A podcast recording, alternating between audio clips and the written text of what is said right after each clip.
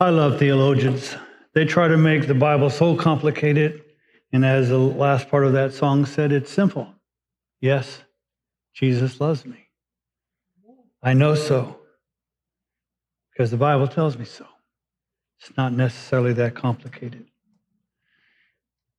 We've been looking at the life and ministry on earth of Jesus, and it has been the last week or so that we've been concentrating on.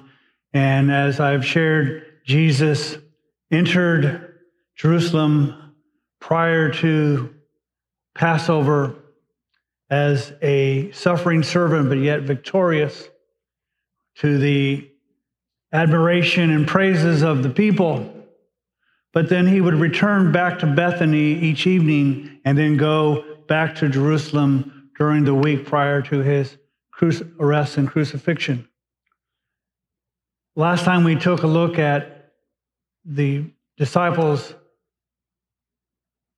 amazement of the temple and the temple courtyard and how beautiful it was and how seemingly permanent it was. And Jesus told them that it was not so permanent and told them about its destruction. And they, after leaving Jerusalem and being at the Mount of Olives or Mount Olivet, they asked him the questions about three different questions, and, and Matthew primarily concentrates on the signs of his return. Again, I find the location extremely important because he's having this discussion on the Mount of Olives. It is on the Mount of Olives that he will ascend to heaven.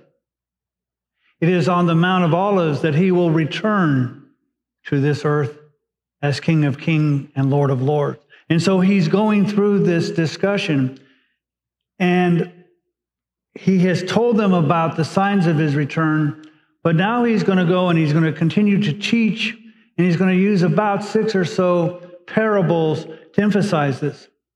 Now, it's been a long time since I've been a student, but I recall as a student that when it was getting close to finals or it was getting, uh, they're about on a test, that the teacher would usually emphasize what was going to be on the test so you paid particular attention. And so, if Jesus is going to spend this much time about teaching on his return, then maybe we should pay attention to his teachings of his return. About the only area where we see this amount of teaching taking place in a sustained period of time is at the final Last Supper. And John will spend almost a third or more of his gospel on that evening in Jesus' teaching. And so that was Jesus' final opportunity to teach to his disciples what it meant to be his disciple. And here, I think Jesus is teaching not only those who are sitting around him, but he's teaching you and me what it means about the signs of his return and its importance. And so we're going to take a look in Mark chapter 13 first, and then we're going to skip over back to Matthew 24. Uh, this is, again, one of the parables that Jesus is going to use, emphasizing on the Mount of Olives about his return. And he says, verse 33 Take heed, keep on the alert. Very short sentence, very important sentence. Keep on the alert. Do not, you do not know when the appointed time will come.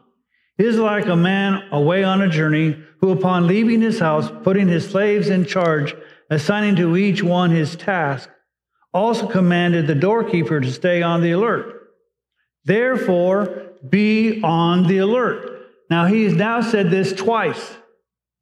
It's on the test. He's telling us, duh, be on the alert. You don't know when the appointed time is. No one knows but the Father. Your job is to be on the alert. For you do not know when the master of the house is coming, whether in the evening or at midnight or when the rooster crows or in the morning, in case he should come suddenly and find you asleep. What shall I say to you? I say to all, be on the alert. Now, it's really difficult for me to emphasize it anymore. Jesus just said for three times, be on the alert. And he's saying it's like a person who has been put in charge, and he says, each of us has been assigned a task. And that task is to do the various things of being a disciple teaching, baptizing, doing, communicating to the world those things. But one of our jobs is to be on the alert. And so, in bold letters, if you were in a class and you were taking notes, I would emphasize that you would write this down. I would write it on the board. Be on the alert. Even when it appears nothing is going to happen, he says, because it's like a man gone away and you don't know when he's coming. And so the next couple of parables he's going to discuss is found in Matthew 24 following up on the teaching of his return. And in starting with verse 32, it says this Now learn the parable of the fig tree. When its branches has already become tender and puts forth its leaves, you know that summer is near. So you too, when you see all these things, recognize that he is near right at the door. Truly I say to you, this generation will not pass away until all these things take place. Heaven and earth will pass away, but my words will not pass away. So Jesus is telling us we need to take seriously the signs that he told us about his return. The disciples wanted to know when is he going to be appearing and he gives them signs. He says, in nature, you kind of figure out what is happening while you may not have a calendar, if you see a fig tree and you see the branches start to become tender and starting to bud out leaves, you know that it's spring and it's going to be summer. It's obvious. Here in Southern California, we rarely need weather meteorologists. Uh, even in Southern California, you can pretty much say it's going to be sunny, and nine times out of 10, you're going to be right. Probably 95 times out of 100, you might be right. But they have all kinds of Dopplers and and uh, satellites, and you see, and they can discuss. And and here's the high pressure system, and here's the low pressure system. And you don't even need them to speak. You can turn off their, if you see a high pressure and a low pressure, you know what it's going to be like. If there's a high pressure in, in one area of us, it's going to be hot. Santa Ana winds are going to come. If there's low pressure in another area, you know there's going to be an onshore flow. You know that it's going to be kind of cloudy in the morning and it may burn off unless it's later in the year, then it may be cloudy for a lot longer. That's just the weather. It changes. I remember being in, in Texas and my wife's uh, uncle, we were eating uh, in Dallas, and he made a statement if you don't like the weather in Texas, wait five minutes, it'll change. If we are so interested in the weather that will change in five minutes, maybe we should become very aware of the signs of his return. Because that doesn't change in five minutes. As he said, his word will not pass away. So rather than being a meteorologist, maybe we should study what Jesus says.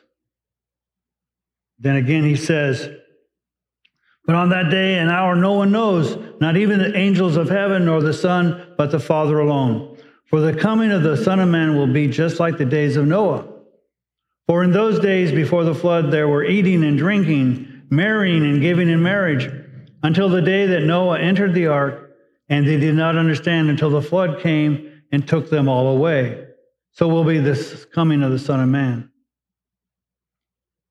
So Jesus gives this explanation. He goes, let, you, let me remind you of Noah. In his days, he didn't spend a few months building the ark. He spent decades building the ark.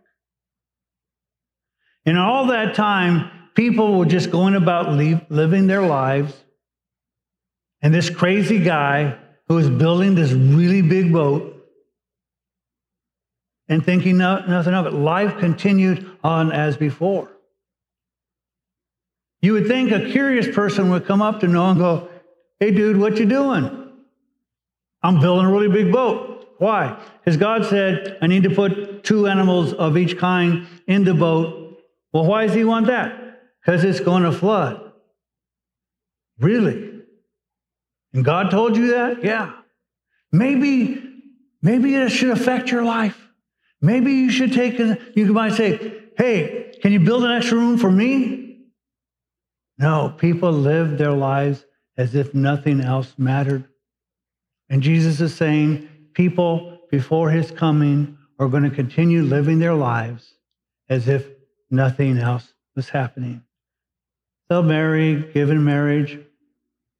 And you know, that's true. Even in, with believers. Not so long ago, I remember being a young married, unmarried person. And I remember being around a bunch of unmarried people. And someone, the pastor would preach about the second coming and all these things, and and and people would go, Well, I want Jesus to come. But after I get married, but after this, but after that. Now I deeply love my wife, and we've been married for 48 plus years, and I wouldn't change that.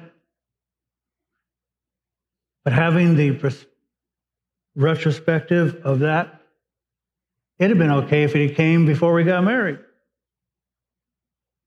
I don't want to change history. I don't regret it. But even the blessings that God gives are not to be compared to the blessing God will give when He comes back. And so we need to change our perspective and understand His coming. And when people just keep living as if He's not coming back. It shouldn't surprise us. says, then he says, then there will be two men in the field. One will be taken and one will be left. Two women will be grinding at the mill. One will be taken and one will be left. Now, almost all of you think this verse, these two verses mean the rapture. And it could. I'm not dismissing that because there is a sense that God is going to pick us up. We're going to meet in the air. The dead will get a six foot at least uh, head start on us, and then we'll join him and we'll always be with the Lord. But Jesus taught an interesting parable about those who weren't his, who are also going to be gathered up. So this may be not at the second coming, but maybe a arrangement of those who aren't his. I'll let you study that. See, I don't believe in telling you all the secrets. You need to study yourself because it doesn't matter what I think. It matters what Jesus teaches. So, Jesus is emphasizing we don't know when, but he just gave us the signs of his return. Study them, be aware of them, and understand his coming. Therefore, be on the alert. He keeps emphasizing this. For you do not know which day your Lord is coming, but be sure of this that if the head of the house had known at what time of the night the thief was coming, he would have been on the alert and would have not allowed his house to be broken into. For this reason, you also must be ready, for the Son of Man is coming at an hour when you do not think he will. So Jesus keeps telling us be on the alert because you can get swayed into thinking, well, he's not coming yet. He's not coming yet. Everything has always been as it was, and you can get laxed and be caught up. So he uses another example, and one that we can all identify with. If someone told you that the thief was going to break into your house at 11:30 on Tuesday night, you'd prepare. You would make sure the doors were locked. You'd make sure the windows were locked. You would put your valuables in a safe place. You would make sure your family was in a safe place. Um, you'd call the police. The police would probably say, We don't respond to potential crimes. When they're at the door, call us and we'll come then, maybe. But you'll do, you know, you'll buy a gun, you'll get a baseball bat, you'll do something to prepare because you don't want anybody to take your stuff because it's your stuff. It may be trash, but it's your trash and you want to keep it. And Jesus is saying the same way. When it comes to heavenly purpose, you need to be on the alert and be prepared.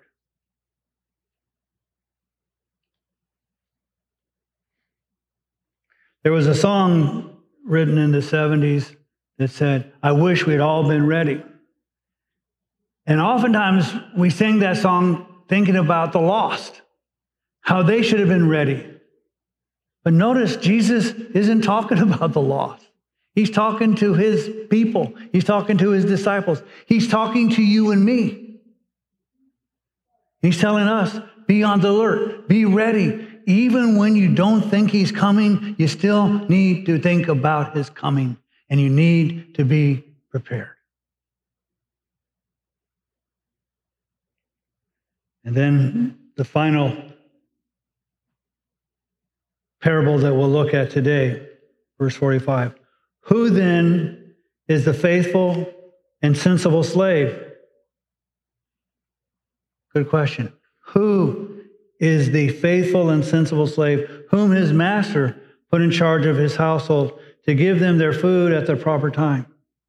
So he's going to use this. He goes, the master is going on a trip. He's going to put his servants in charge of making sure the other servants are taken care of. Blessed is that slave whom his master finds so doing when he comes.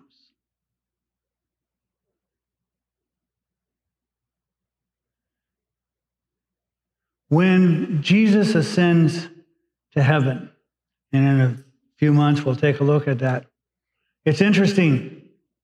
As he's taken up to heaven, his disciples gaze into the heavens. And they gaze into the heavens. And they gaze into the heavens. Even after he's gone, they're gazing into the heavens. And it takes an angel to say, Hey, guys, he's coming back the same way. Remember, he told you to go to Jerusalem and get ready? So go to Jerusalem and get ready. So often, we believers or as one person said, are so heavenly minded we're no earthly good. We're all, well, he's coming, he's coming, he's coming. I wish we'd all been ready. Jesus says, I got something for you to do. And you're going to be able to see the signs, so stop looking up and get ready and keep busy doing what I've told you to do. The best way to be prepared for Jesus' return to do what Jesus told us to do. Truly I say to you that he, after you blesses the slave that whom his master finds so doing when he comes, truly I say to you that he will put him in charge of all his possessions. It is amazing how generous our God is. Think about this with your employer. Your boss says, I want you to do this task before I get back. And you do the task, and you do it well, and you're proud of it. You do a report or whatever, and you've considered all the things, and you in, in you've word checked it to make sure all the words are spelled right and the language, and you're proud of it, and the and your boss looks at it and goes, That's pretty good. Thank you. And he generally walks away. Maybe if you got a really generous boss, you go, you know, you did such a good job. I'm going to give you a bonus.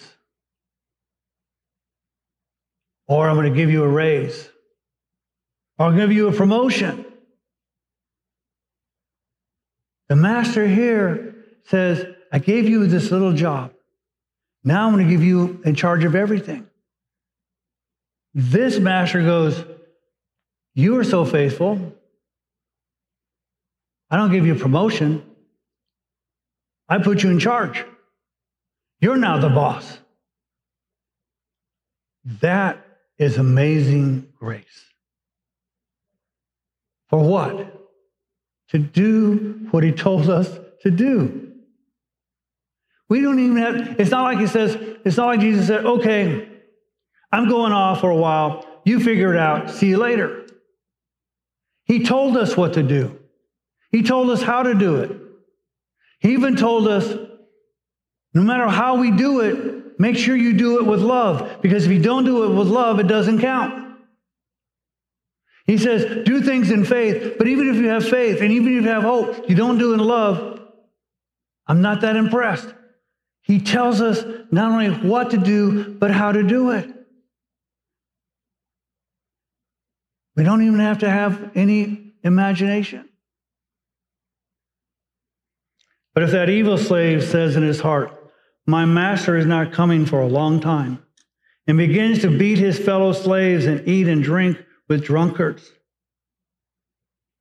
the master of that slave will come on a day when he does not expect him, and in an hour which he does not know. Now, I'm, it gets worse, but I, I want to stop there a second. Can you imagine? Not only does this slave not do what the master tells him to do, but it does the opposite. Instead of loving the fellow slaves, he hates them and mistreats them. But is that any different than you find in a lot of people who claim to be believers? How that there isn't the love that there ought to be amongst us? I've said a number of times, oftentimes, more Baptist churches started by a fight in the congregation than on purpose. Jesus has told us to love and to forgive, and yet we can't seem to love and forgive each other. So we go off and start a new church. And as I've shared on other occasions, the problem when that happens is that you take the problem with you. Instead of fixing you, you take the problem with you. And so here we see that the the people saying, well, Jesus is not coming, so I get to do what I want to do, how I want to do it, and mistreats the fellow servants. And unfortunately, I think that happens all too often in various congregations. But notice what it says in verse 51 and he will cut him in pieces and assign him a place with the hypocrites. In that place there will be weeping and gnashing of teeth. But you see, that slave was not a believer. He pretended to be, and he was assigned with the hypocrites. Now,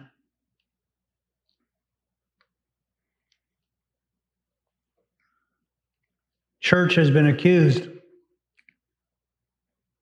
of a place of being full with hypocrites. And oftentimes that's true. We don't truly act out what we say we believe. But the great thing about being at church is we're trying to get well. We're trying to have self diagnosis and, and accountability amongst us, saying, you know, you say you trust Jesus, but you really don't. You say you love Jesus, but you're more concerned about your 401k. So you see, we're trying to get well. We're trying not to be hypocrites. The world who loves to accuse us being hypocrites are themselves hypocrites. And let's face it, I'd rather be in a place where people are trying to be recovering hypocrites than people who are proud of it. And where it says that place will be weeping and gnashing of teeth, that's Jesus's not so subtle way of saying hell.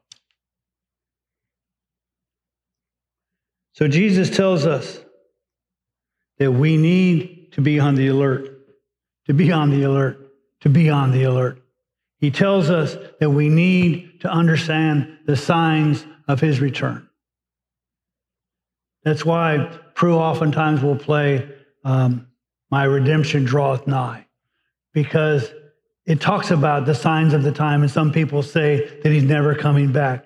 And it's, it's really true that there are signs of the time, and there are people marrying and giving in marriage and saying he's never coming back. But do you think Jesus would spend this much time?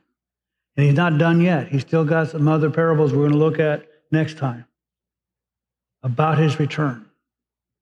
And if he's going to spend this much time teaching us to, about his return, then maybe we ought to study the signs of his return. Maybe we ought to be on the alert. Maybe we should be working, doing the things he has told us to do. Because being on the alert and being ready is great. But doing what he told us to do is blessed. You can become a theologian on that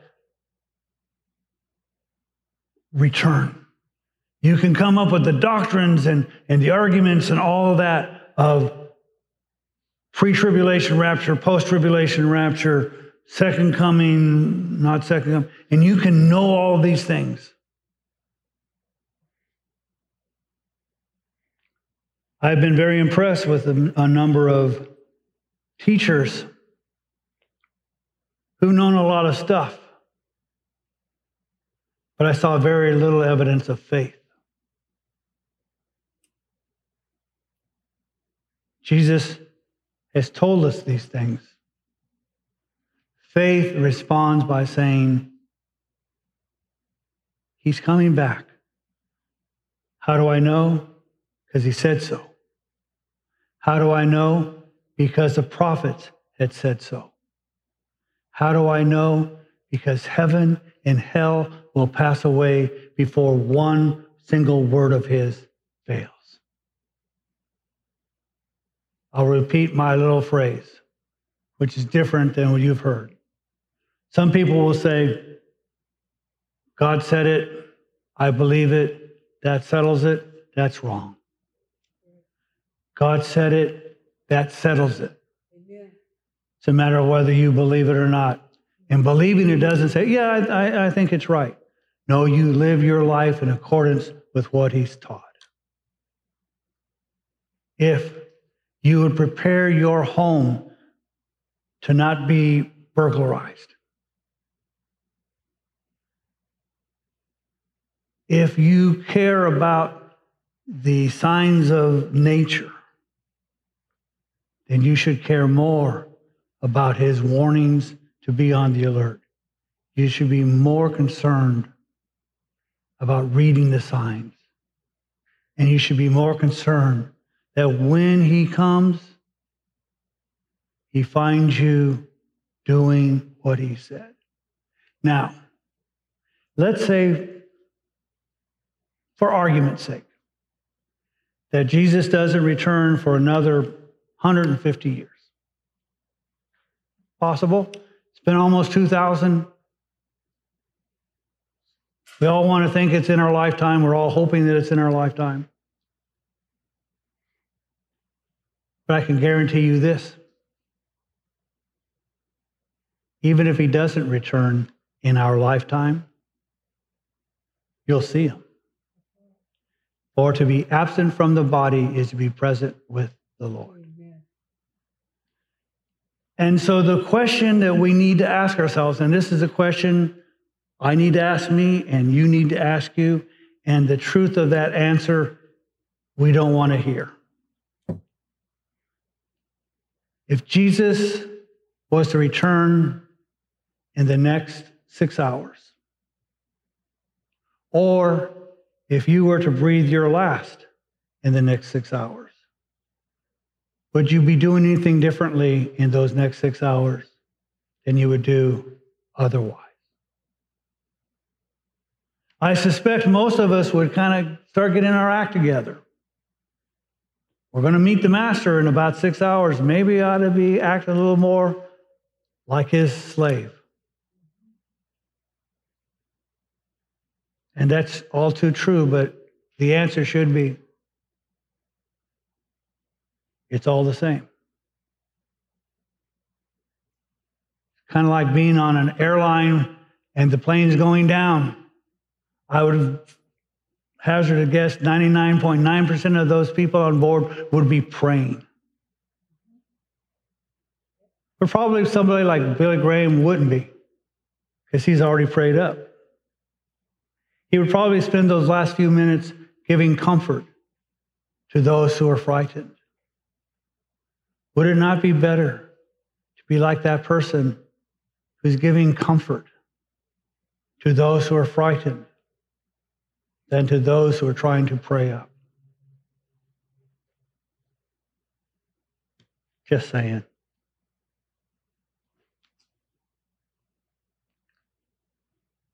So, whether your life is all that you had imagined it to be, and you're thrilled with it, and you can't wait to tomorrow because you're looking for all the adventures, and it's outstanding and it's exciting or whether you're saying, I can't take another day.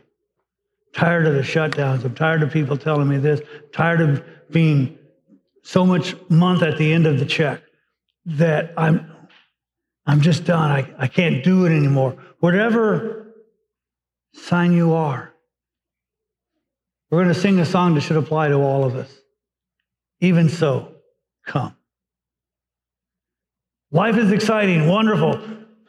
You come, Jesus, it'll be more exciting. Life is depressing and I can't take it anymore. Even so, come because you're going to make it a blessed life. Because I'm ready for you. I'm prepared for you. I know the signs of the time. And even reading the signs of time doesn't give me complete accuracy. Gonna, you're going to find me doing what you told me to do. And all God's people said,